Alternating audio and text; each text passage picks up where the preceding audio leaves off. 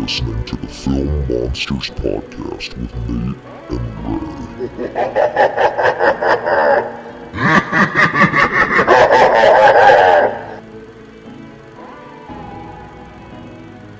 Well, hello everyone, and welcome back to the A24 fanboy. I mean, the Film Monsters podcast. I'm Nate. And I'm a, a very, very upset Rey right now. Listen, I can say that we're A24 fanboys because we are. It would be lying otherwise. But I know you're upset not about me doing that introduction. You're upset about something else, and I would like you to go ahead and talk about what you're upset about. Nate, Nate, I've had it. I've had it with the the elitism of this world. I, I'm putting my foot down. It, it, this goes completely against everything that this podcast stands for. I'm so sorry that you loved Bodies, Bodies, Bodies so much and I trashed it so hard. I apologize. Does it have anything to do with the new Lord of the Rings television series? It most definitely has everything to do with the new Lord of the Rings television series. Well, you're gonna have to tell me about it because I still haven't watched the first two episodes yet, but I'm looking forward to it. But go ahead, tell tell me what tell me what's grinding your gears. Listen, I I'm not I'm not here to preach Lord of the Rings to people. I love Lord of the Rings. It's near and dear to my heart. I even enjoy the Hobbit movies. I mean, there there are some stuff that I wish I could change about them, but I like them overall. And if I'm being honest with myself, I've really enjoyed the first two episodes. I watched them last night. I was sitting by my TV ready to hit play as soon as they went live. I really liked them. I enjoyed it a lot. I'm really excited to see what happens. Uh, you know, just a quick, quick tweetable um, review is it's stunning to look at. You know, it's one of the most expensive shows in history, and it shows. It's beautiful to look at. It's stunning, breathtaking. Put whatever adjective you want. It's that. The music is incredible. I am so excited that I pre-ordered the score because it's incredible. Bear McCreary did an amazing job on the music. The story wise, I mean, I'm I'm two episodes in, man. I'm excited to see what happens next. I didn't fall in love with all the great shows that I love so much based on the pilot episode alone. So I'm excited. I'm excited to see where it goes, and I am optimistic about it. My qualms come from this elitist like hatred that that's rising up against the show, and I'm sure against other shows. I, I know you had mentioned of the podcast that you've noticed this yourself with the new Game of Thrones, but I'm so fed up with people just having this like sense of elitism where they haven't even watched the show. They haven't even watched this property and they're already trashing it like it's the worst thing. I saw a, this god awful review on Rotten Tomatoes of this guy that was like, I've been a fan of Lord of the Rings for forever now and those hobbits don't even look like hobbits. And I'm like, bro, if you would have watched the episode, if you would have actually watched the episode, you would have picked up through one line of dialogue that they're not hobbits. And just things like that I was like, oh, the Lord of the Rings is trying to shove, now they're trying to shove political agenda. I was like, why? Because there's a Latin man portraying a an elf. To me, that was, you know, inspiring to see uh, a, a man with brown skin portray an elf that was like near and dear to my heart. You know, it was one of my favorite parts of the show to see someone of my background being represented through this fantastical creature that I've grown to love and care for since I was little. And you have all these reviews and you have all these people literally creating fake profiles. And this is just my take on it, you know, because it's from what I've noticed, you know, people writing these reviews like, oh, I'm not going to even waste my words on it. It's awful. I'm like, but you obviously have a profile on Rotten Tomatoes to write that line to give the show a one star review. So, did you actually watch it, or you're just bitter that this is happening and you just want to put hate out there? Of something you haven't even seen, and you click on these profiles on Rotten Tomatoes, and they don't even have a profile picture. They don't have any other things reviewed. It's just literally a hyperbolic one sentence hateful review of the show, and I'm just so fed up with that so much. It bothers me that people aren't willing to just let other people a enjoy things and b make up their own minds about it Yeah, I think it all comes back to what you and I have talked about on the podcast probably like a million times now. I'm sure our regular viewers have realized that Rey and I have beaten this to death, but I think that the issue sort of falls into there's this like gatekeepy nature about just film in general. There's this thing with franchises where people like become super attached to certain franchises and they act a certain way towards it. The the Lord of the Rings, especially the original 3 films, are something that are super beloved. And I think, you know, when a property gets picked up by one of the biggest corporations in America, Amazon, people have their skepticism. And I think that's totally fine to be skeptical about something, but you have to give it a chance before you go out there and be like, oh, this is the worst thing I've ever seen in my life. Oh, this is terrible. Why would they ever make it? And it's like you said, people making baseless comments about things that they haven't even watched yet. And you mentioned it a little bit, and I'll talk about it. And before I go there, I want to say people making comments about people from different backgrounds playing characters. Like I remember when they announced the live action Little Mermaid movie that the person playing the Little Mermaid was going to be African American, and people like freaked out about it. It's a fairy tale. It is what it is. Like, let people play different roles. The thing is, The Lord of the Rings takes place in a mystical universe. Who knows what color skin people had or what they looked like or how they are? Like, just let people be themselves. Let representation occur because it's like what you said. There are probably so many people from that background that are watching that show saying, here's a person in one of my favorite universes that looks like me. And that is so great for people, and I love that. But coming around to what I was saying, you were talking about Game of Thrones, this new show, The House of Dragons. My wife and I are watching it.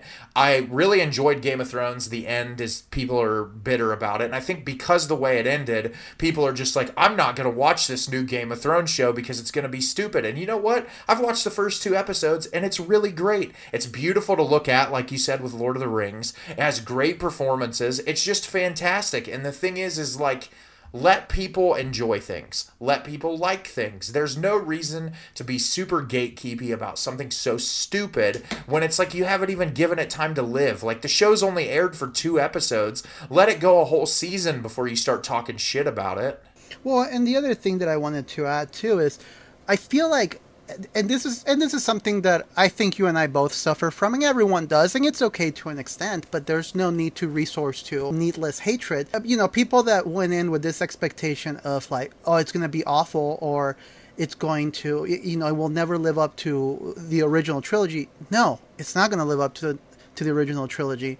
Just like The Force Awakens was never to live up to A New Hope, and just like whatever Evil Dead comes up is not going to live up to Dead by Dawn because when we experience these things for the first time, there is this experience that will this thing of experiencing something for the first time, we will never have that again. So to try to compare this new Lord of the Rings to Peter Jackson's Lord of the Rings, or to try to even compare the the first two seasons of Game of Thrones to this new House of Dragons, that's not a fair comparison. We will never experience that. Nothing will be quite as good as that first experience we had. An example that I, that I love that I heard um, actually the band Emery talk about is band has their entire lives to work on their first album and maybe a year or two to work on their second. So, you know, when you experience that first thing, you've had your whole life to experience that one thing. And then you only have, what, a couple of months, maybe a year to experience the next thing. So, like that first experience, you will never have that again.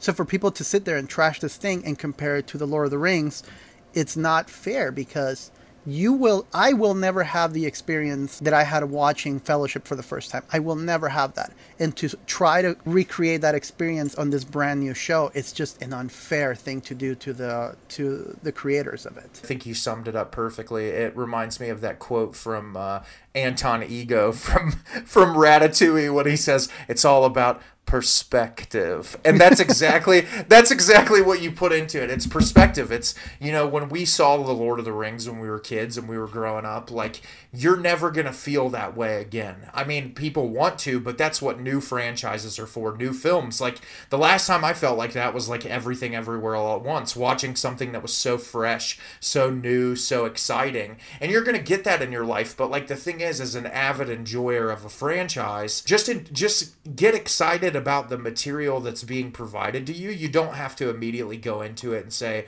I'm going to love this with every fiber of my being because it might not be very good. But the thing is, give it some time, let it breathe a little bit, see how it works before you immediately trash it. Because if you're a fan of something and you want the thing to keep existing, you probably want to give them a shot before the company's like, well, people are already hating this. Now we're not going to make any more of it. And that's that's what it's going to come down to is if people hate on something so early, they'll never make any more of it. And if you're a part of a fan base that wants more of it, you should probably at least give it a shot. And if it does suck, tell them it sucks. But it might be good and you might be missing out on something that you really enjoy. And also, and just a few more things that I want to just point out before I, I get off my, my rant is you, you also don't know where it's going to go. Like, people are hating this plot or this plot or this other plot. And who knows maybe by the time the ep- the season is over those plots are going to make sense because you're not watching a movie that will resolve itself in 2 hours. You're watching something that's going to have a resolution until season 5 maybe. And you don't know that. And people just need to get off their high horses and enjoy things and let other people enjoy things. I mean we claim to be fans of these things but like you said are are we real fans or we are just mad that it will never live up to our expectations. You know, I I've read so many stories, you know, from bands that called it quits because their fans turned against them. But then these same fans, I'm like, oh, I wish that band got back together. It's like, well, where were you when that band was putting out music? The same thing with this with these properties. It's like, oh. I miss the, the you know people complain all the time like oh I miss when movies were A X Y and Z I'm like well then support them support that because we're not. We're sitting here behind our keyboard just typing angry letters without giving these properties a chance. So like I guess what I want to say at the end of the day is give these things a chance. Actually give these things a chance. Also celebrate good things. I think like I said when I saw a Latin man playing an elf to me as a person you know i'm not even a us citizen. And to be able to see a latin man portray that filled my heart with joy so maybe before you you start trashing like oh it's a political agenda. No it's not a political agenda. I finally feel like i'm people like me can be part of this world and that should be celebrated. So make your mind make your own mind about things. Don't just go mindlessly get behind the keyboard. Actually give this these things a chance whether it be Lord of the Rings, Game of Thrones, Star Wars, Marvel, whatever you are, if you're a fan of it, yeah, I get it. You're not going to love everything, and that's okay. But at least try to make your own mind about it before you go on a hateful tirade behind your keyboard. That's that's just kind of what I wanted to leave this little rant on. And before we finish it up, I just thought I would bring it up. Uh, obviously, you guys know I'm a huge horror fan. The uh, in October, the new reboot of Hellraiser is coming out, and they casted a trans woman to play Pinhead, and I am super excited about that because the thing is, if you read Clive Barker's original novel, The Hellbound Heart, these are creatures. They're they're not like specified to a specific gender. They don't look a certain way. They're like literally these creatures from another world. And it's like, who cares? Who plays them, and if you're casting a transgender person to play this role, you're providing entirely new representation into a community where, like, there are going to be so many trans kids out there who are like, there is a person who is making a name for themselves in Hollywood in one of the most predominant horror franchises that has ever existed. And I am beyond excited to watch it. They've got a great director behind it, and it's like I'm getting pumped up. But I've seen so many people online like, oh, this is just political. Oh, they're just doing this to put a trans person out there. And it's like, no,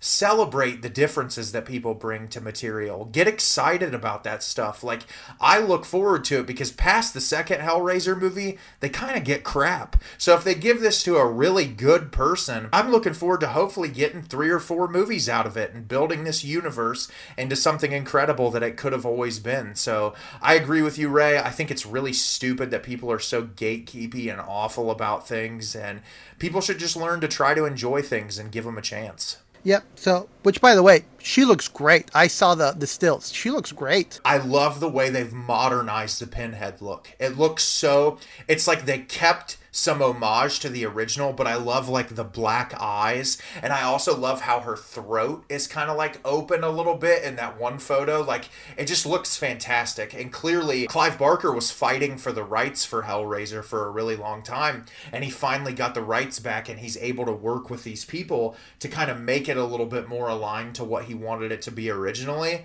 And so that's just something to be excited about. And especially if you're a horror fan, I mean, I didn't like the last Texas Chainsaw Massacre movie but they're trying to ble- breathe breathe life into a franchise, and I went into it excited.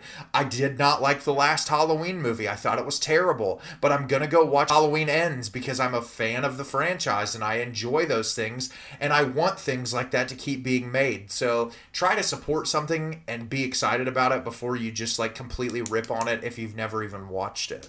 Now, speaking of ripping on things, here's I we were going to talk about a film that I feel like it's been ripped on unnecessarily and that it's underrated. And I am so excited to talk to you about it, Nate. I am too, and I'm so glad that this was the number one one on your list because I was in a similar camp to you, where I watched this on streaming. Short, I think I rented it like shortly after it came out, and it didn't come to the theaters near me. I didn't see it really around anywhere. My wife and I had a lot of extensive conversations about this, and we both were absolutely in love with this movie, and I cannot believe more people didn't talk about it. And the movie we're going to talk about today is Lamb. Yeah, um, I remember, uh, you know, that experience. it never came near me. I didn't even watch it on VOD. I just remember seeing it. I saw the the 4K Blu-ray show up on the A24 store, and it just it looks so gorgeous and it looks so incredible. And I did my fair share of research on it, and I'm like, you know what, I'll do it. Uh, I, I kind of did a blind purchase on it I, I think I just placed a big order from A24 and I was like, you know what, I'll, I'll throw this in to be able to like, you know, save on shipping and, and whatnot. And I'm so glad I did. First of all, A24 is stepping it up big time on packaging for for these physical releases, but also like the the restoration of it or the 4K editing and just all the cool stuff that they add is amazing. So you know, I'm like, if anything else, I'll have a gorgeous Blu-ray. And no, it was it was incredible. I couldn't look away from the moment I hit play on that movie. I completely agree, and I think that it immediately enamors you from the very first shot. I, I think you mentioned it when we were talking about it in the last episode. It's really hard to not make Iceland look gorgeous but those first couple of shots in the movie just really kind of bring you into the atmosphere of this film which it's really gorgeous to look at but it's very like blue. The color palette is very sad and somber and you kind of feel that through most of the film. And the entire movie just the, the most simple shots even like Noomi Rapace's character when she's riding on the the tractor they're just so beautifully framed. And what I thought was interesting when I was rewatching it I actually rewatched it yesterday and I wanted to tell you Rey thinking about the expansion of the property that they live on I thought it was incredible that like they'd have these still image shots where they were walking and they have the mountains in the background and the mountains just don't move because they're so huge. And it just gives you the idea of the scope of this place that they live in and how big it is. Well and even like the indoor shots though like because they live in arguably like a pretty small home. I mean small for what it is for this farmhouse. You know the, the rooms uh, living room kitchen they all feel kind of like really really intimate really tight knit and even those like the way that they lit those rooms and you know the way those those like the blue hues kind of creep in through the through the bedrooms and through the kitchen and the living room it's it gives you this sense like like you said this like somber sad like there's this somber mood in that home like at all times. Exactly, and it come it comes to life even more through the film. And Rey mentioned it in our episode last week. But the way the film starts, you don't really get any dialogue for probably the first 12 to 13 minutes of the movie with the exception of at the beginning you have this radio that's like playing this announcement talking about the fact that it's christmas time and the camera goes into the barn that has all the sheep in it and you're really just kind of getting a scope of where they're at. You cut outside and there's some sound of some like creature that spooks all of these animals and you don't really know what it is and then when they're in the barn again you hear that same noise. And we're not 100% sure what it is but it just really creates that ominous tone that the entire movie has where you constantly feel like there's this looming presence or something around. And i love the way that that movie kicks off. It just immediately piqued my interest. Well, then we were talking about this off the podcast, and there's almost this sense of like so much is being told through all that visual storytelling, uh, even little hints like you can tell there's some form of friction between that couple. That's kind of the way they look at each other. You know, you know, often you see couples, you know, talking and being very social and laughing, but there's not a lot of that. Even when they're working, they're working in silence. They're not really sharing much. You can sense a tension between them too at all times, and that's you, you're never told like, oh, they're having marital issues. You're never told any of that. You just you just feel this sense of somberness and dread just emanating from that couple. And it's really interesting that you mentioned that too, because I took that up even more this time as like, even at the beginning. So after that initial shot, what we're given for a little while is just mundane shots of their day to day life. So there's a shot of like Noomi Rapace on this machine that's like I don't I don't know anything about farming, but but she's out doing some kind of work in the field. You see the husband, he's like in the barn working with the animals. There's this scene at the beginning of them just like while the sheep are giving birth that, that they're just like in complete silence, just grabbing them, tagging their ears, like doing all the mundane stuff. It the very first time they speak to each other, they're at a table and the husband is reading a magazine and he says, "Well, it looks like they're uh, they figured out how time travel is going to happen." She's like, "Really? Like they figured out how to do time travel?" He's like, "No. Well, it's all theoretical." And he said, "I'm not sure." if I want to know my future anyway. And she's like, Well, wouldn't you want to know something about the past or something to that regard? And it just immediately gives you that character dynamic between the two of them of that his character is much more focused on like the here and now and living in today and possibly looking at the future where Noomi Rapace's character is much more focused on the past and something that happened in the past which in the first few minutes of the film you're not 100% sure what they're talking about, but you keep that in the back of your head. And uh, I think that's a really poignant way of what you talked about off the podcast, Rey. It's great foreshadowing. It really does kind of get you into the mind of, okay, here's these two characters. They have very different mindsets.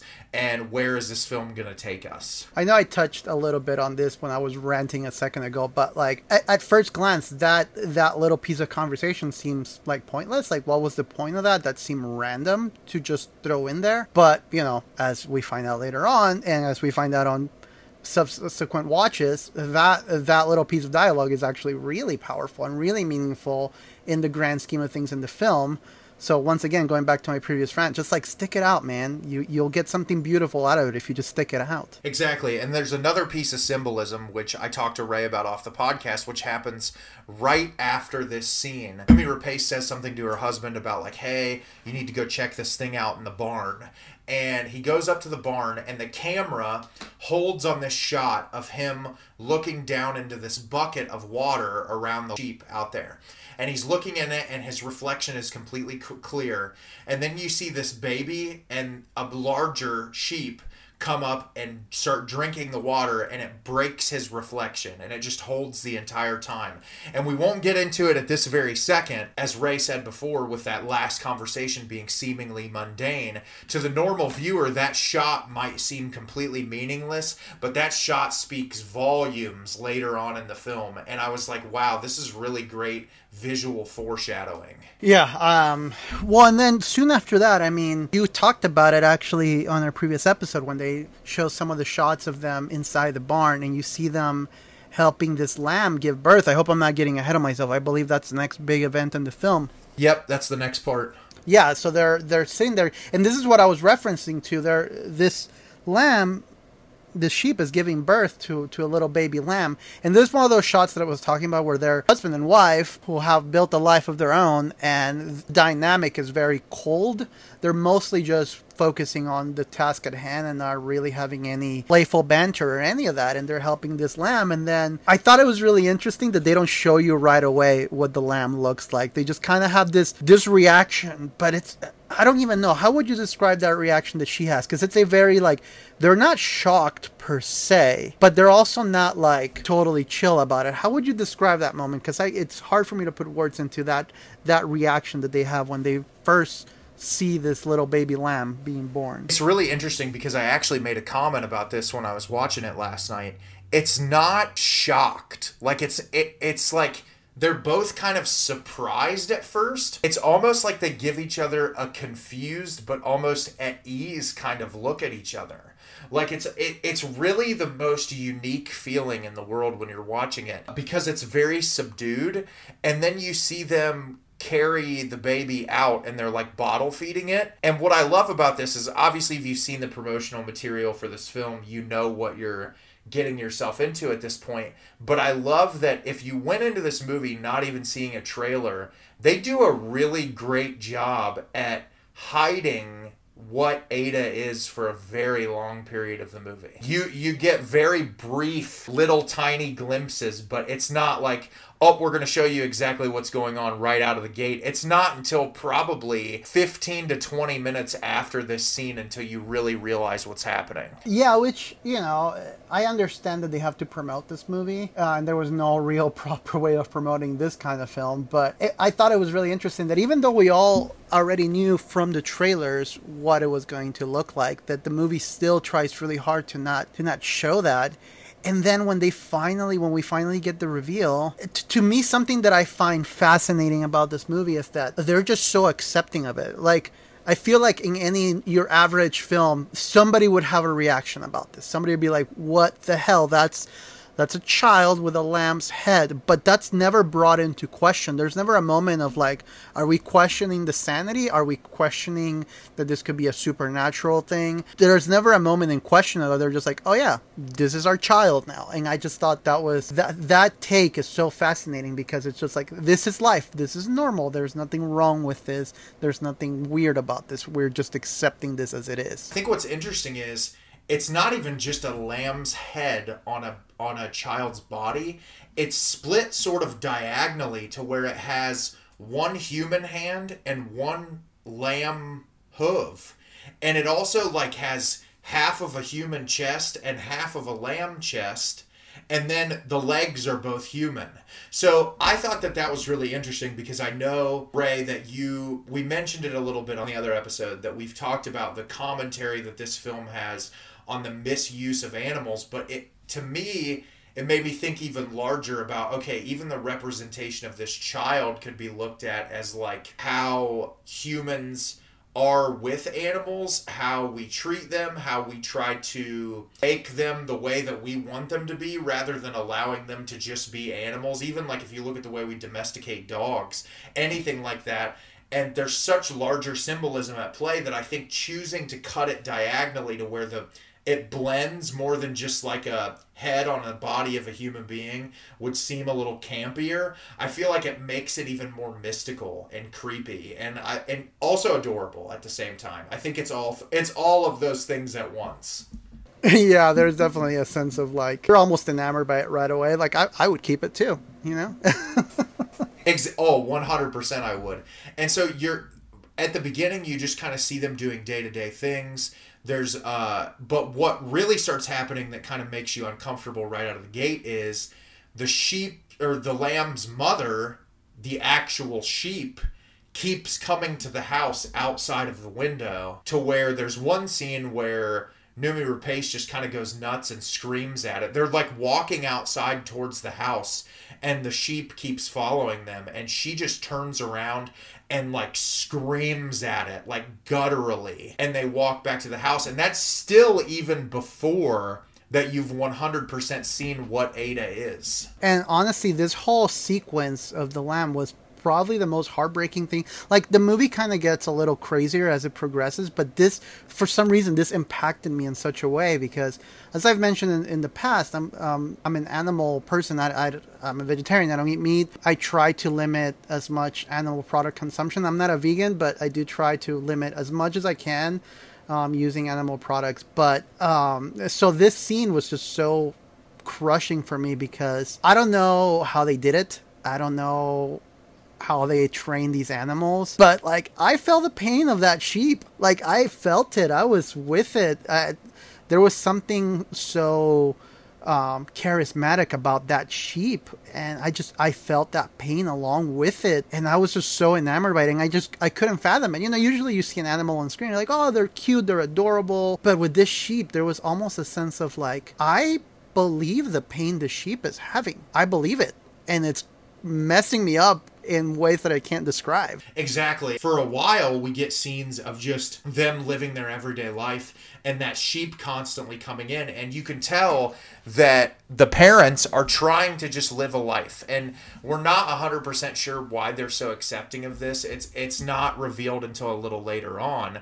But what happens is that this keeps culminating to the point where one day Ada disappears out of the house and they kind of like lose their mind. They're going all over the place. And that's the scene where I talk about that she like screams at the the sheep is when they have to go out and find where did Ada go. And so one day they're in the house and the sheep is outside and Noomi Rapace's character just kind of goes nuts and she's fed up with it. She grabs a shotgun goes outside and just with like zero remorse kills it right there. Like literally shoots it straight in the forehead and then picks it up and buries it in a shallow grave near the house. And I was like, damn, that is relentless. It's brutal. It's like you can just see that there's no. She feels so entitled to Ada that like Ada is mine. Ada is my child.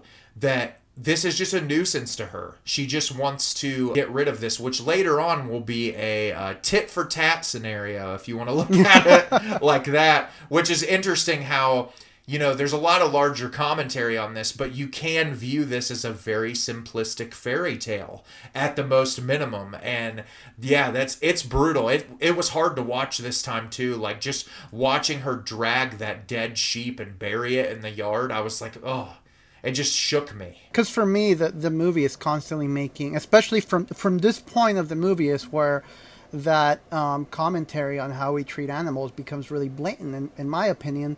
And yeah, there's just this sense of, like you said, it's hard to watch. And you mentioned this on our previous episode. Even though it's hard to watch, and even though you feel for for the sheep as a maternal instinct, you know, I've seen so many documentaries of like how these animals behave and the behavior and psychology of an animal and they really do feel pain and suffering.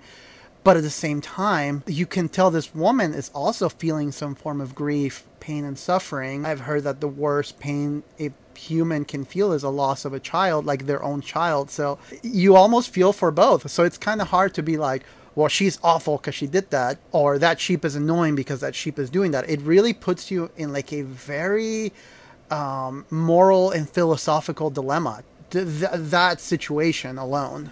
Exactly. And what I wanted to say too, really quickly, when you were talking about just like the perspective of the way we treat animals, this goes back to a little earlier in the film. But that scene where they're tagging the baby's ears, it's just so cold like when you watch it it's so it almost feels documentary like where it's like the camera holds on them like piercing the lamb's ear to put the numbered tag on it. And it's just like it's so formulaic it's so like assembly line that it's it really gets you in the head of like this is how these big businesses who manufacture meat products from killing animals like this is how it is to them. It's very much just a job. It's nothing more than that. And so it really does have that very cold cold sort of like heartless feel. But at the same time, right after that scene, very shortly after, you get this really beautiful shot of Noomi Rapace with Ada sitting outside, and she makes Ada like a flower crown, which called a Midsommar. That's what I was. Th- I yeah. was like, if if if A24 sold a like Ada sheep with the flower crown for like a hundred bucks, they would sell out of those like immediately.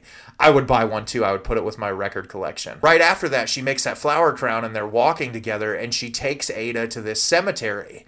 And you don't get anything except there's three crosses in the cemetery. And for a very quick second, it's not even I had to pause my movie because it cuts away so fast. But there's a placard on one of them that says Ada, and it's in Icelandic, but if you translate it, it says angel on earth, angel in heaven, which right after that gives you the idea that her and her husband have tried to have kids before, and that either they've had the kids and they've died, or something has happened to where they have not been able to keep their children. And that really kind of pulls at your heartstrings even more and kind of puts you in and makes you understand why they are so accepting of having this lamb human child hybrid as a kid. Right. And, you know, when you put it through that perspective, it's like, you know, there there is, I've seen cases of mothers having postpartum depression and they will do things that they normally don't do you know they i, I don't understand the psychology of it obviously but you know who's to say that this isn't a recent event and she's experiencing some postpartum depression that has pushed her over the edge you know because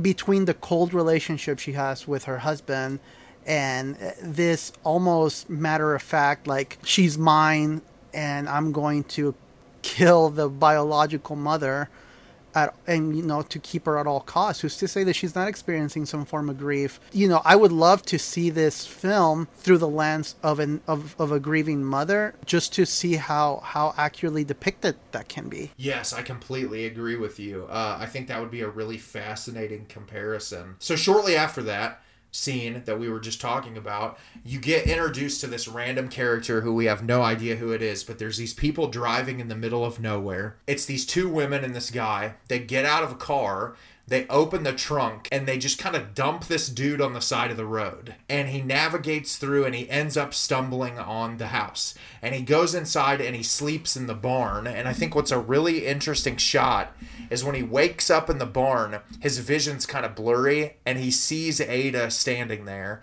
and he kind of shakes his head and then she's gone. And he comes out of the barn and he goes out there and when he sees the husband, the husband isn't shocked or anything. And he's like, hey, I got in late last night. I slept in the barn. And we come to find out that that is the husband's brother, Peter, who clearly is into some weird stuff. We don't really get the full scope of what's going on with him uh, and why those people like dumped him off in the middle of nowhere. When he arrives and he sees what they're doing with Ada he is completely put off with it and he thinks there is something very wrong with what is going on. I don't know if you were if you were like me. I was actually laughing pretty hard at that scene when the, when they're having breakfast and ada just walks up to the table and sits there. He just kind of keeps giving her these like awkward glances. Yeah he's like he's completely shocked. There's a scene which it's really tense but he goes in and Noomi Rapace is, is taking a bath with Ada and they're like playing around together or whatever.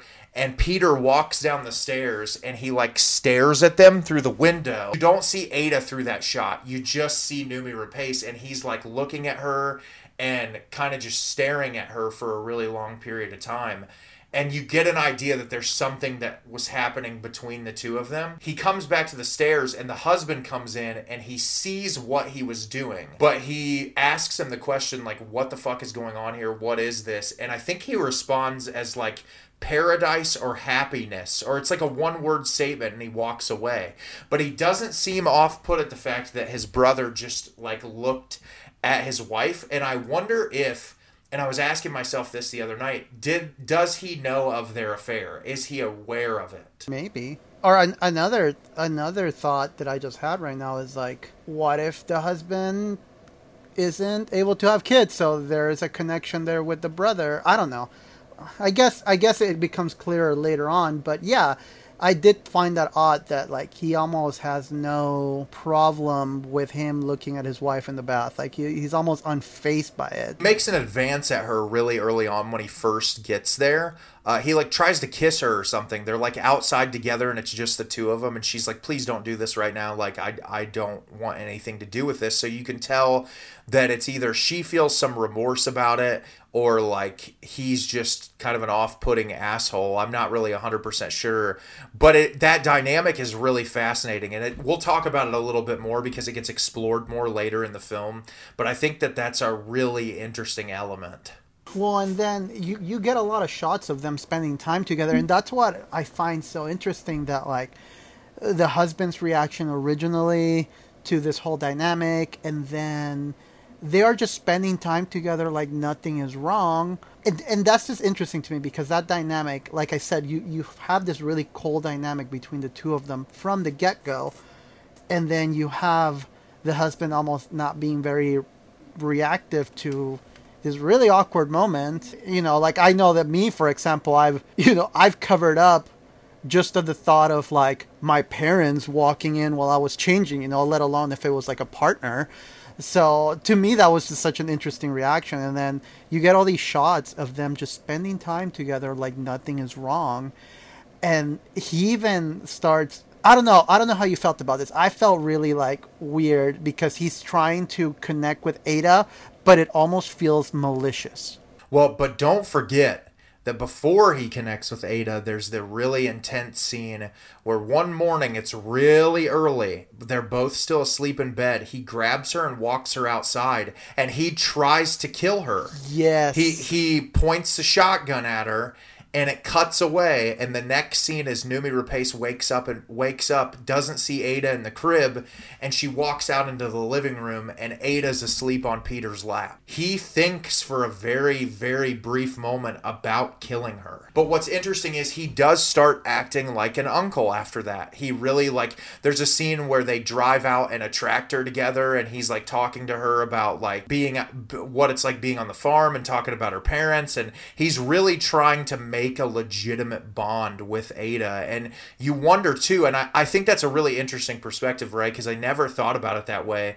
Is he doing it more maliciously to try to get close to Maria, Noomi Rapace's character, or is he trying to like, or does he genuinely care? Because I mean, she is the cutest little thing in the world. It would be impossible not to love love her. Shifts your perspective multiple times in wondering like what the hell is going on. And what i what i wanted to say this brings up a scene that i think is really fascinating. One of the times that peter takes ada out they're together and that's the first time that maria and her husband uh, i haven't said his name the entire podcast but his name is ingvar. I was afraid i was going to screw it up. But the two of them are home together and they're like it's the first time we really see them happy and they actually have this really intimate sex scene at one point. And it's you can tell at first like uh, maria's character doesn't really know how to react to it but then she just kind of like completely and totally like gives herself away in this like ecstasy of the moment of like now she's intimate with her husband again. They have the child they've always wanted. She's finally to a point where they're happy. And right after that, there's that really cute scene where they're waiting on them to come back home after the tractor broke down on Peter when he was out there with Ada, that they're playing cards together at the table. And they're laughing and having a wonderful time. And I thought that was really one of the few moments of genuine happiness that we get throughout the entire film.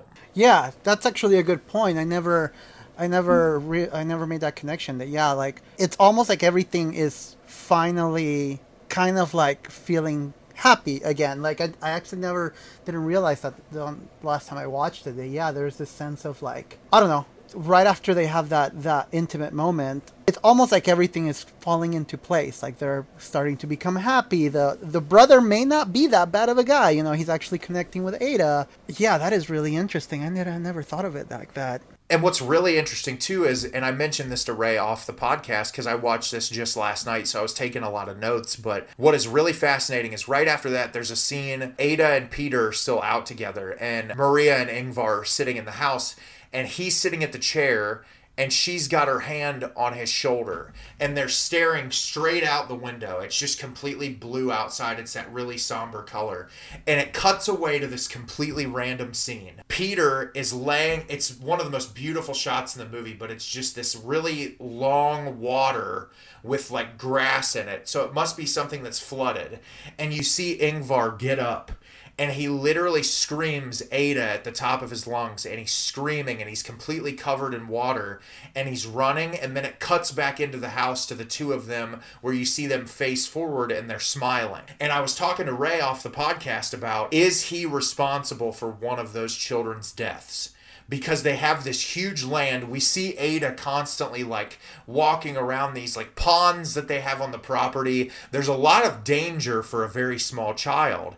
And he when he gets up, you wonder to yourself, was he negligent and was he responsible for the child's death, which is why he does not want to think about the past, which is what we were talking about earlier with that time travel thing. Does he not want to be concerned with the past? Does he not want to think about the past because he feels responsible for the loss of that child? Yeah, I remember us discussing this, and that is such. And, and again, going back to kind of a motif that a lot of these films have.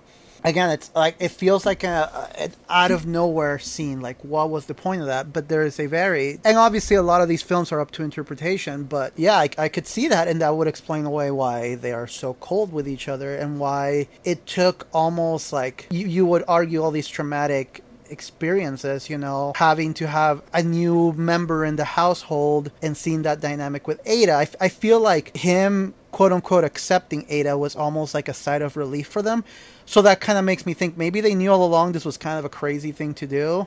And seeing someone react the way that they do to Ada was kind of a reigniting spark for them. And so I wonder if that, that scene of her putting her hand on her shoulder and then cutting back to that and then cutting back to them smiling it's almost like okay I'm, I'm ready to move on and get our life back together Yes, exactly. And this cuts to the next scene, which is probably the last happy moments we get in the film, which is uh, Ingvar, Maria, and Peter watch this sporting event in the living room. I don't even know what I thought it was soccer at first, but it's not because when it cuts over, it's something.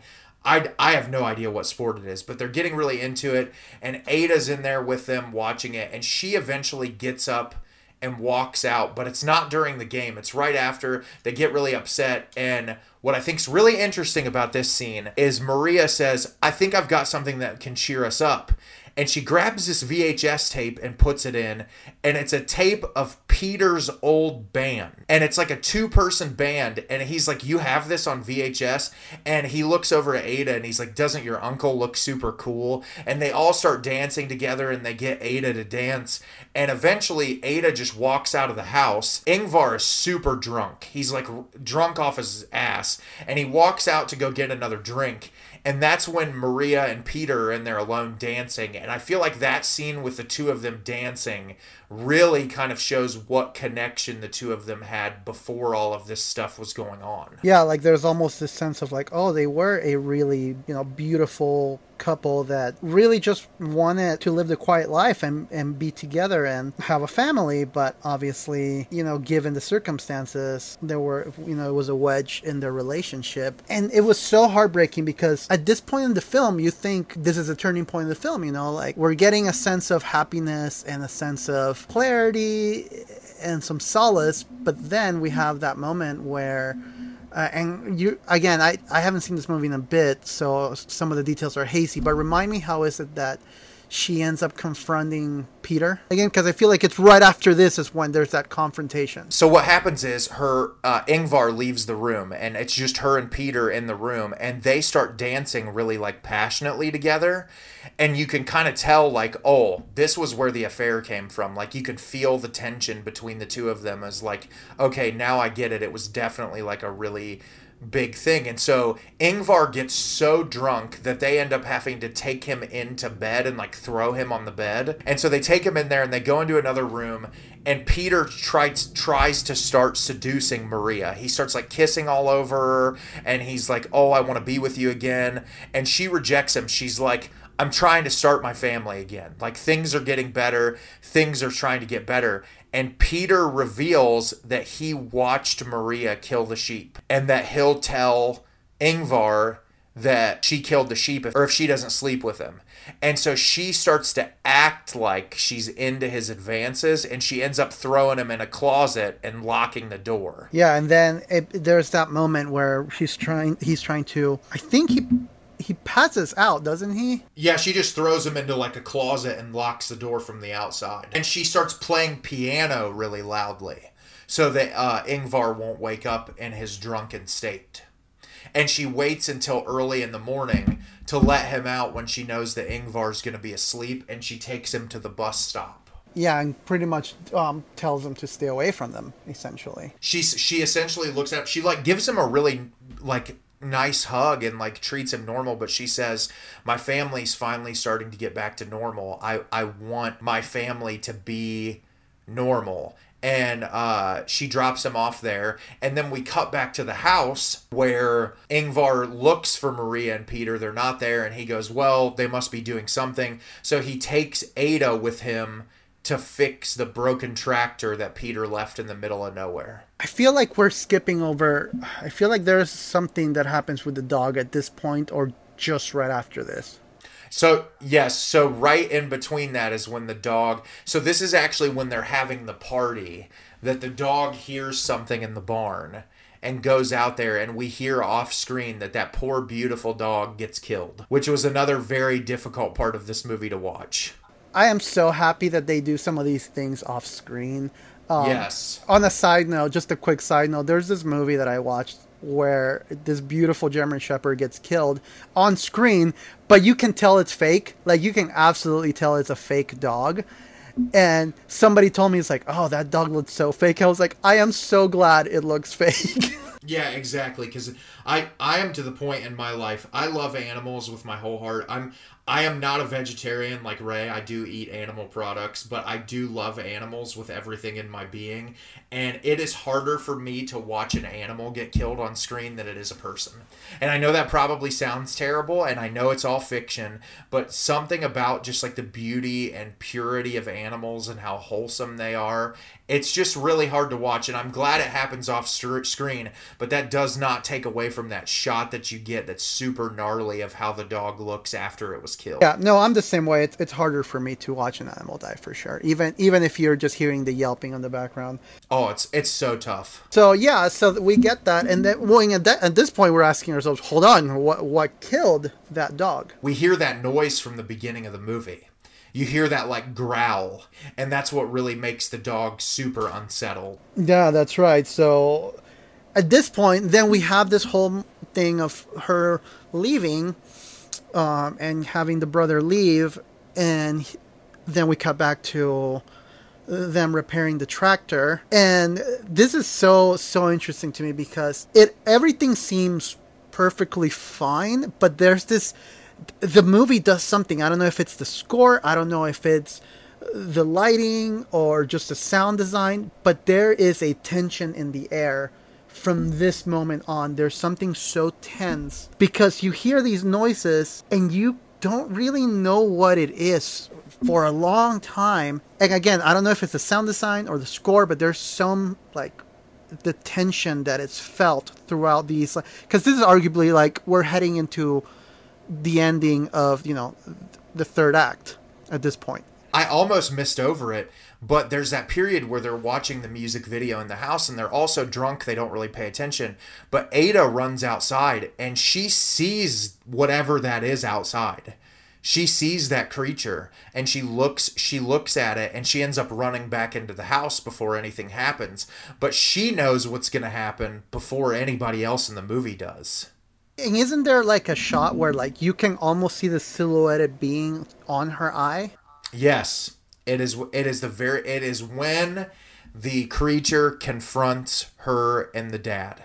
Before you even see the way he looks, you just see his reflection in Ada's eye. So yeah, they're on their way back, and you hear a gunshot, and you see through Ada's eye this ram looking man hybrid thing and when it cuts away, you see that the ram is holding the gun that Maria shot the sheep with. He has shot Ingvar. And he shot him a couple of times, like through the neck and like through the chest and he's laying there on the ground bleeding and you can tell it really upsets ada. Ada drops to the ground is like holding his hand and then you get the giant looking ram man who's butt naked who i'm actually surprised we didn't get any ram man penis knowing a24's history history. I was really surprised and honestly i don't know if you looked through but if you look through the booklet that A24 brought in the original still drawings, there was definitely some Ram Man Dong that was drawn in the original like shot drawing up for this film. Look, all I'm saying is hit us up if you want us to make an episode on our top five favorite A24 penises. Uh, the old saggy people in Hereditary would be number one. there is a lot of penis in that movie. A lot of penis in Hereditary. There's a lot of penis in Midsommar. There's just a lot of penis and a lot of Ari Aster stuff. We need to ask him what's going on. And he likes old, like he likes some old too. Yeah, he's a, he, what what have we said before? He's a penis guy. Robert Eggers is a penis guy. He's also an ass man. We figured that out in all of his movies. Eh, Those A24 filmmakers, they're just some they're just some dirty dogs. But so after they get killed, Maria comes back and she she sees that they're gone and she ends up running and she finds Ingvar as he's laying there dying. But what I find so interesting, and I wanted to talk to you about this a little bit, Rey. So when Maria kills the sheep, the brother Peter sees, but no one else knows. This is all taken place without the real biological father seeing. And I find it so interesting that as his revenge, he kills the husband and she never gets to see what happened. That is fascinating. Yeah, it's a complete it's it's like I said, it's a tit for tat scenario where it's the same thing that she did to him. He cuz we don't know how this ram man thing operates. It could just be just as animalistic as a as a regular animal. Like you killed that thing's spouse. You killed that thing that it mated with and he had no idea why or how it happened. He just knows that his child is out there and exists. And so he comes and kills your spouse and you never get to know who killed him. It's completely 100% a parallel. And so you see her start a run to try to find him and then the literally the last frame of the movie is her closing her eyes and sobbing. And it is not a happy ending. Not at all. No, not at all. Yeah, this movie ends really, really rough, and I, I obviously we've made it through the entirety of the film, but I do want to talk a little bit about what Rey had mentioned in the previous episode, which, as you can tell, there's a there's a big theme of the way human beings treat animals in this movie, but there's also a really big theme of loss and dealing with depression and post traumatic stress affiliated with loss, and I think those things kind of bleed through the whole film, and obviously, you know, the mistreatment of animals thing is never explicitly said. It's not like the director is ham-fistedly saying this is exactly what I'm trying to say, but you can really pick up on a lot of it just through the visuals. And Rey made a brilliant point at the beginning, which is this movie is told so much through visuals. Almost everything is you build together in your head through the imagery, through the cinematography. Well, and then I, you know, as I was on, on my journey to to get to the point where I'm at as far as how I feel about animal rights, you know, I did see, uh, and you don't even need to go watch some awful PETA documentary. Just watch the film Okja. That tells you enough in like a fantastical way of what actually happens. There is this sense of like hopelessness that is portrayed on a lot of these animals and how they're treated in these uh, dairy farms. So to be, so I thought it was such a genius move from the director. And obviously, I don't know what the director was really trying to say. This is just my interpretation, but I think it's so genius that the dread and the sadness and hopelessness that these animals feel on these on these dairy farms is the very hopelessness that it's felt through the human characters on this film. Exactly, and I think it's interesting. You were talking about watching Okja, but when I was in uh, when I was in school for my first degree, it was for hospitality management, and I actually watched a documentary that I don't know if you've ever seen it, Rey. It's called Food Inc. and uh, it was about like the uh, the mistreatment of animals in the the industry, and they actually brought up um, Chipotle for when Chipotle first came out because they were one of the few companies at that time, and I don't know if they still do it, but that they were very much into re- raising animals organically and giving them like the correct treatment and making sure they were taken care of for when the products were were created that they were creating that atmosphere that they you know deserve like if you're going to use animals for food at least give them a good life. Don't put them like I saw some videos in that movie of Tyson where literally chickens are like rolling around in their own shit and they're like treated literally like nothing because they're just being mass produced for their product to be shipped out. And it's clearly obvious if you pay any attention that the food service, like the mass food industry, is disgusting. The way they mistreat animals is horrible. And this movie does it it commentates on it in such a subtle way that you can just sort of feel throughout the entire runtime of the movie. Yeah, and, and that's you. You know, you get that throughout the movie, of course, but it's told in a way where it's not like preachy. It's just like if you know, if you know, you know, type of thing. Um, but it's also not in a way where it's preaching. You can clearly look at this film through the lens of like this is a folk horror, you know, kind of fantastical tale of nature taking revenge and taking back what's theirs. And I feel like that is a common theme on a lot of, especially on folk horror, where you get these themes of nature really taking, you know, taking arms, and in this movie, literal, literally taking arms against the mistreatment that we humans do and how dumb we are at treating not, not just animals but also the environment. You know, there there is a large commentary for. And I think that's something that I'm warming up so much to folk horror of that like commentary on how we as humans are so stupid. You know, we see in Hereditary, not I'm sorry, not Hereditary, Midsommar, some of the characters being super disrespectful towards the rituals that these ancient cults have. So I love that that folk horror has been doing lately of telling these really complex character studies but also making a commentary on how dumb we are as human and how dumb we are, you know, by destroying our the own world that we have. Whether you believe it's created by a deity or through evolution, you know, it's still a beautiful world that we've been given that we need to take care of, and we're doing a horrible job at it. Oh, 100%. And I had a couple of things before we ended that I just wanted to say because uh, I thought you'd find all this stuff tidbits interesting because I know you love this stuff, Rey. But I don't know if you know this, but this film, the director uh, Valdimar Jóhannsson co-wrote this movie with Sean, the one who co-wrote The Northman with Robert Eggers. Oh, that's awesome. Yeah, so he co-wrote this movie with him, and I also thought you'd find this interesting. This is Valdem- Valdimar uh, Jóhannsson's first film, but we talk about all the time how people come from different worlds. He is originally a special effects artist. And he actually did spe- he was a special effects technician on Prometheus, Transformers Age of Extinction, Fast and the Furious 8, Rogue One, and most recently the Amazon original movie The Tomorrow War. So he does all like special effects work normally, and Lamb was his first directorial feature. He doesn't have anything else announced, but I would say for a directorial debut, you did a really great job. Well, it actually, you know, it stands to reason how he um, casted. What's her name again? Noomi Rapace.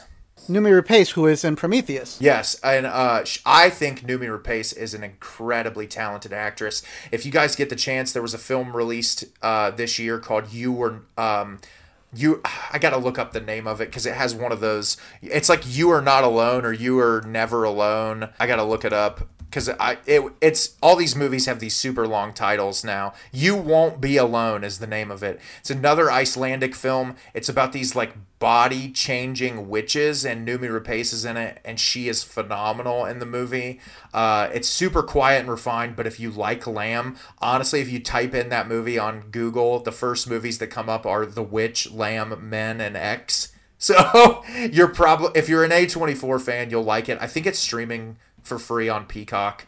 So definitely check that out if you haven't seen it. I'm a big Noomi Rapace fan. I think she's really talented. But yeah, that's my thoughts on Lamb. I don't know if you have anything else you want to say, Rey. I love this movie. I think it's definitely one of the more underrated films in A24's catalog. I'm not sure why more people didn't praise this a lot more, but I thought it was great, and uh, I'm glad I got to rewatch it again because it made me like it even more. No, same. I don't really have much else to add to it other than yeah, I had a, I love this movie. It's quiet, it's refined, it talks subjects that I feel very strongly about, but it's not so blatant that it would turn people off. You know, just you got to do some reading, man. Just read, like I said in the last episode, just read subtitles like an adult, and you'll be open to so many amazing films out there. Absolutely. So that is our discussion of Lamb. And after our discussion of Lamb, Rey, did you make a decision on between Under the Silver Lake and The Last Black Man in San Francisco? Which film we will be reviewing next week. No, Nate, I went on a journey. I went on a journey of self discovery, a journey of, of finding myself to make a decision for this. I couldn't come up with an answer. So I told, I looked up and I said, Universe, I need a sign. I need to know what to do because this transcends anything, any decision I've ever made. This transcends it all. Universe, send me a sign. That's all I ask for a sign. So today I decided to stop by the record store. Like, you know, I'm trying to give you an anecdote here. I'm trying to make this a storytelling moment. So I go to the record store and I'm like, I'm recording an episode here in like two hours and I have no idea what I'm going to pick. And the universe is letting me down. I have no no answer to give. So I meander over through the films and be like, well, we'll see what happens. And lo and behold, there it was, a pre-owned copy of the Last Man of the Last Black Man in San Francisco. Yes. Is let me ask you, is that A24 packaging just not brilliant? It is gorgeous. My goodness, they are not messing around. No, and I cannot wait for you to see this movie. It's so beautiful. There and this movie, similarly to our discussion on Lamb today, it's so layered in symbolism and there's so much that happens in it. And it's also just a really beautiful story on its own. I'm really looking forward to talking with you about that movie in depth because there's a lot of things to explore. And I honestly think it'll become one of your favorite A24 films. It's just, I hope you end up loving it as much as you loved her because we had such a great conversation about that movie too.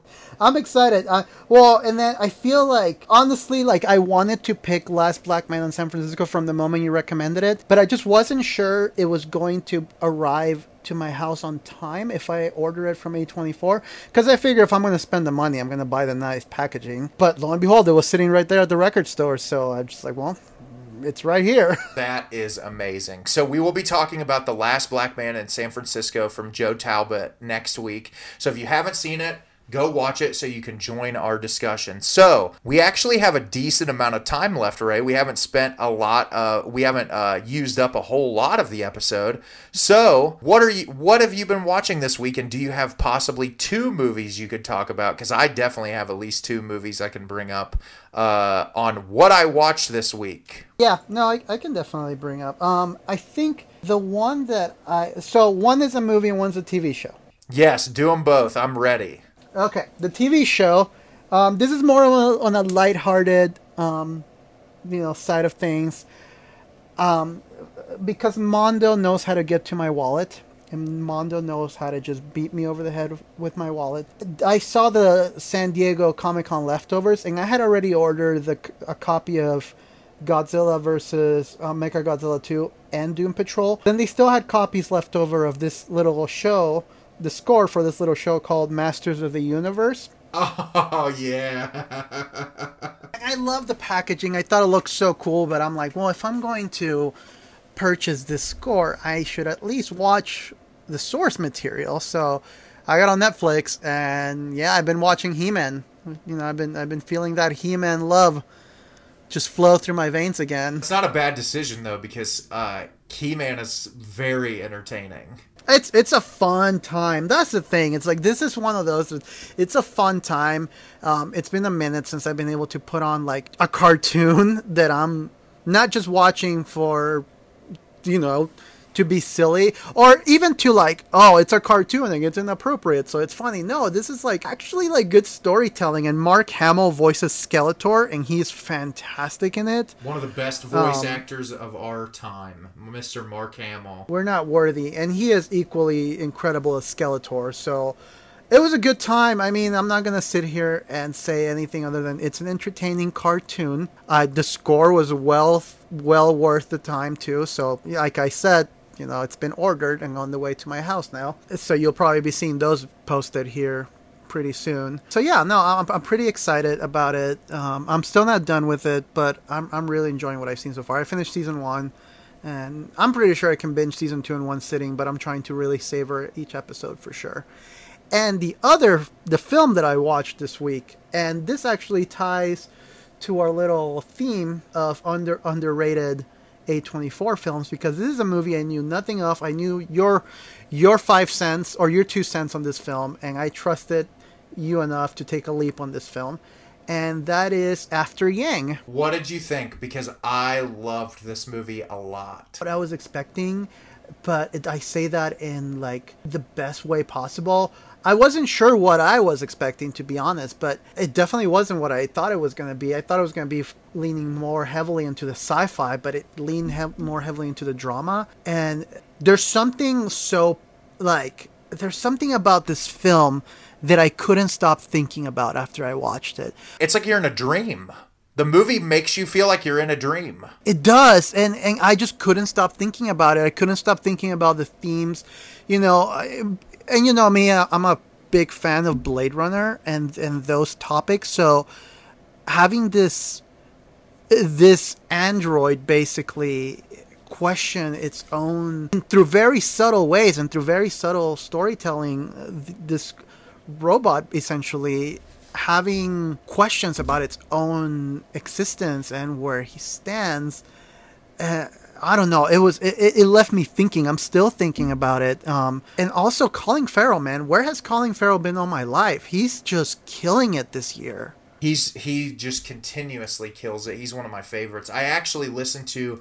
Um, I don't know if I, I'm sure you know this, Rey, but A24 has a podcast, and they did an episode with the director of that film, Kogonada, with uh, Michelle Zauner from the band Japanese Breakfast, and he dove into talking about this movie a little bit and it was so fascinating to kind of just hear his perspective. And he has another movie called columbus which i've never seen but i've heard a lot of good things about. And after watching after yang i was like i want to 100% watch this movie because i felt like after yang it's similarly to a lot of films we talked about even like looking at her it was set in a futuristic world that felt realistic it felt like something that could 100% be in the next couple of years. And i was so appreciative of that. Oh it was it was so immersive. The performances were amazing. And this whole idea of like them getting this robot so that their daughter could understand her cultural heritage was just so fascinating to me. I love that. I also love the um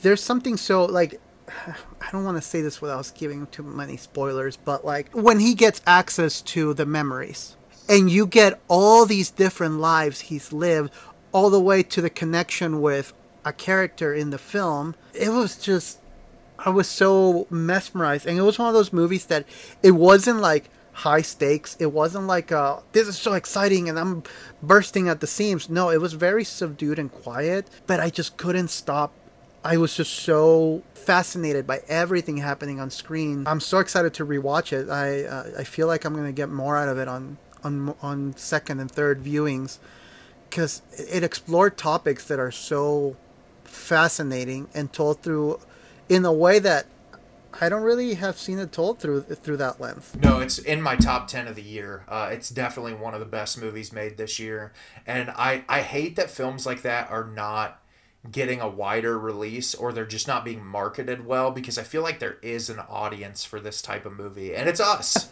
it's crazy people like us. Maybe that's So why. I have two movies that I want to talk about if you're ready to hear me. I'm so ready. Uh, so the first one is from a director who I have not been the most kind to, uh, Mr. Gaspar Noé, who did make a movie with A24 called Climax, which I'm not sure if you're familiar with, Rey. No, I'm not. Yeah, yeah. I, I was not a fan of that movie, but I watched his new film, Vortex, starring Mr. Dario Argento as the lead character and it was one of the most brilliant movies I've seen the entire year. It was about an elderly couple who the wife is being stricken with dementia, and it's shot split screen. So you have two cameras rolling at the same time, one through Dario Argento's perspective and one through the wife's perspective. And you get scenes of like her having a dementia episode and him having to go find her. And it's just about these two trying to keep their relationship in this period of their life that is just so difficult. And their son, who's played by Alex Lutz, tries to come home and take care of them. He's trying to be a part of their lives, but he's also kind of fucked his own life up. He's in a divorce, he has a child, he's like selling drugs to try to make enough money to live. And it's just a really beautiful character study that's also really heartbreaking. And I want to forgive Gaspar Noé for all the horrible things I've said about Climax because now I know that he can do with that visual style and and storytelling what I've always wanted him to be able to do and that movie was one of the best things I've watched all year. I'm looking. I'm looking him up to see what else he's done. I'm looking up this climax movie. What this is? Yeah, it's a dance movie about these people who go on like a drug trip and they start killing themselves. That's the whole movie. It's really hard to watch. it's it was not a movie that I was really uh, thrilled when I finished it. But yeah, so that was the first movie I watched. And the second movie I watched, Rey, is from A24. Can you believe it? Um, I mean, I would, I would hope so with with this whole thing you're doing. And this is an A24 movie that came out two weeks ago that did not get a theatrical release. It went straight online for VOD rental, and that is called Funny Pages. And this is a movie about a young kid who just gr- is about to graduate high school. He decides that he wants to write comic strips for a living, and he tells his really wealthy parents that he wants to live on his own and do his own thing. So he moves into this gross, grimy basement with these two old men, and he tries to make it as a cartoonist. He gets a job trying to make a little bit of money while he works on that, and he meets this guy who used to work for Image Comics, who he asks for advice from, who is not the greatest individual. This movie was produced by the Safdie brothers, so it's really anxiety inducing, it's darkly comedic, and it's amazing. And I'm really upset that A24 didn't give this a theatrical release because this movie was incredible. It was it reminded me of mid 90s. It had that very like nostalgic feel, and I just had a smile on my face through the entire runtime. And I'm so glad I watched this movie. If you want to pay the money to rent it on VOD, it's totally worth it. It's amazing, and I hope this gets a Blu-ray release soon because I loved it. Interesting. I hadn't even heard of that one. Um, I, I, I freaking hate that sometimes A24 chooses to push certain films and not others.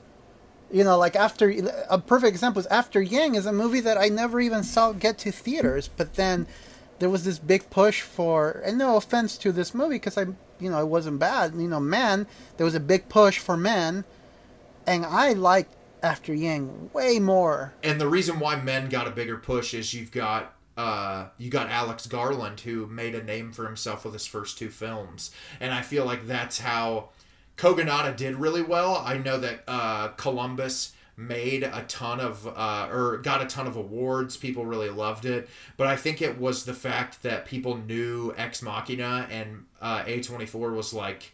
Oh yeah, but that's similar to this funny pages, and it's like instead of putting it out in the theater, they just put it up for a four ninety nine rental on Amazon and hope more people will watch it. Ah. A24. Well, I guess they gotta make money. Exactly. But that that is the two things I watched this week. Uh, Vortex is a completely sad, miserable nightmare of a wonderful movie, and Funny Pages is a bright, fun, vivid film that'll make you laugh really hard. So uh, if you want to destroy yourself and then build yourself up, watch those as a as a double feature, and then watch both the films that Rey recommend, or watch He Man, and then watch After Yang, and you'll really enjoy yourself. I mean, enjoy yourself is a strong word for some of these movies. Exactly, but that's what we like. We we love diving into the depths and depravity of human misery. So, on that note, we appreciate you for listening to the episode. As always, you can follow us over on Instagram at the Film Monsters Podcast, where Rey has been running some polls over there. We always announce the new episodes, trying to engage with you guys whenever we can. We really appreciate all the feedback we get on episodes. We're really having fun putting these out there. And then also, you can follow Rey and I on our personal Instagrams, Rey at Analog C, and myself at My Exit Unfair, where we post a lot of music and film content as well. And we're always ready to respond to your questions, uh, talk to you guys, do whatever you want us to do. We're just having a blast doing this. We get a lot out of it each week. And we look forward to next week talking about The Last Black Man in San Francisco. So, as always, everyone, thank you so much for listening and have a great rest of your day. Stop hating on intellectual properties because Quite frankly, my dears, I don't give a damn. Rey is going to take you out if you hate on his Lord of the Rings show anymore. Goodbye, everyone.